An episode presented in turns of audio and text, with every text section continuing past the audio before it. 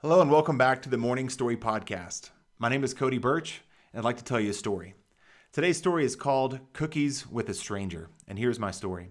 In an effort to grow my business a few years ago, I was trying to go to more networking events and get better at networking, and that led me to a, a networking event in Toronto. And this networking event was a two day workshop, and a lot of stories came out of this. So, this will probably be a recurring theme on this podcast. But one of the people that was putting on the workshop, his name was Jason, and he's really, really good at networking. But there's another person in Toronto that's really, really good at networking, and his name is Saul Orwell. Shout out Saul Orwell. Maybe you know Saul. Saul's a really interesting person, really influential in the Toronto market, Toronto area.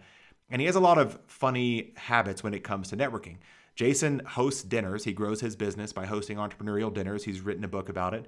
And Saul would do the same thing. So here's a couple of Saul's favorite tactics that I remember from when I got to meet him a few years ago he would camp out at a coffee shop that also sold cookies on Fridays all day.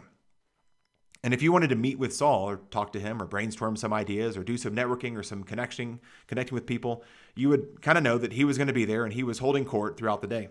And what he would do was he overlapped his meetings. I'll tell you that in a second. But he intentionally let the meetings go over. Another thing that Saul did to create community in the city. He, he had a really, still does have a really successful online business. So successful, my impression was at least, that he was able to have a lot of free time and downtime and networking time because he wasn't always sitting at the office working on stuff. And he had grown something really interesting. So, anyways, he wanted to find he wanted to find the best cookies in Toronto one year. He's like, who makes the best cookies? And he started to become pretty well known, pretty well networked in the city. And he reached out to different chefs and different restaurants and different bakeries in Toronto, big city, like almost as big as New York, I think. And he had them all submit their best cookies. He said, Bake me a batch of cookies. I'm going to do an event. I'll put an event together. We'll raise money for charity. And we will find who has the best cookie in Toronto.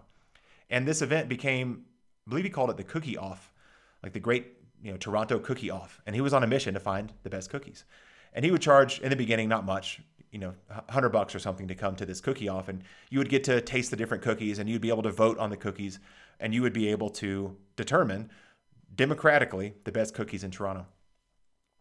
By the time I got to meet Saul, he had already done three or four of these, and they became kind of a big deal. They were getting write ups in different food magazines and different travel magazines that there was this crazy guy named Saul that was doing these cookie competitions in Toronto.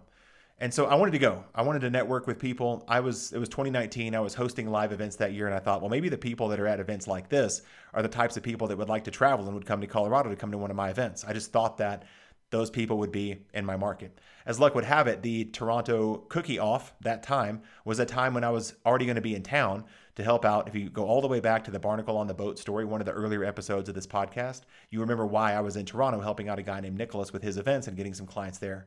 I thought, well, I'm already there. I'm already in the city, so I don't have any travel costs. I don't have any hotel costs. They're already covered. I'm already in town. My wife will already be there. My mom's already watching the kids. And so we decided to stay in Toronto for the, this cookie off. Now, a funny thing was, uh, you might you might think, well, so you had to pay, you paid an amount that went to charity to taste some cookies. What did it cost? A dollar, ten dollars, twenty dollars, fifty dollars for all you can eat? Was it crazy expensive and it was a hundred dollars? No, it was one thousand two hundred and thirty-four dollars and fifty-six cents. 1234.56. That was the price that was uh, raising for charity. It included dinner. It included a, a, kind of a swanky gala type thing. It felt very fancy. It would have been more appropriate if I had worn a tuxedo, probably to this night, but I definitely didn't have one of those. So my, my wife went as well. So this is a side story, but the Birch family spent 1234.56 two times to go taste cookies in Toronto at Saul's Great Great Toronto Cookie Off.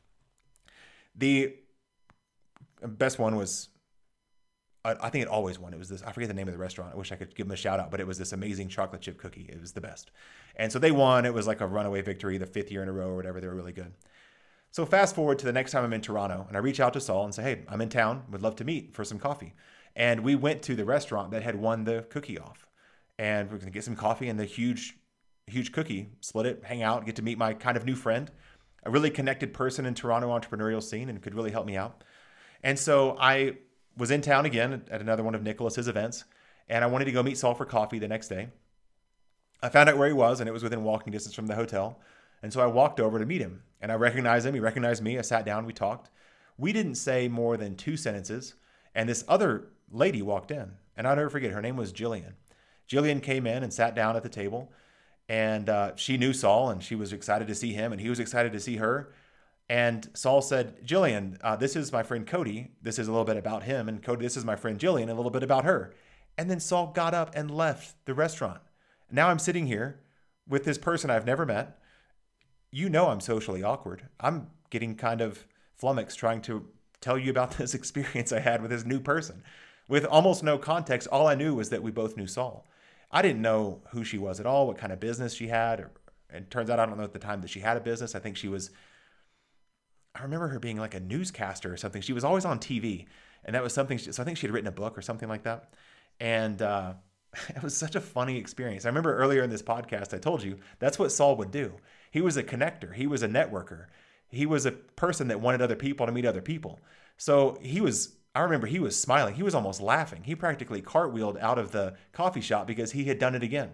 He had brought together two people who thought we were meeting with him, and then he just left. So he overbooked us. He overlapped. You know, he said Cody come at 9:45 and Jillian come at 9:50 or something like that, right?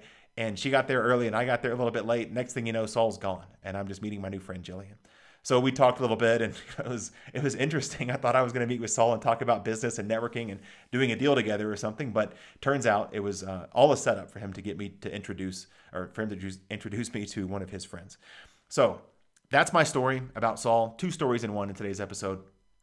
Paying a couple grand to taste some cookies, and then a really unique way that I met someone new. So that's my story. And your story prompt today is what is a time when you made a really weird connection? You just bumped into somebody in some weird way and kind of hit it off, and maybe you did a deal together or you stayed in touch over the years. What was that like? Where were you? What were you hoping would happen? What happened instead? And what did you learn? And don't forget to share the lesson that you learned as a result of that unique connection and share that story with your audience. So go out and tell your story today, and I'll see you tomorrow.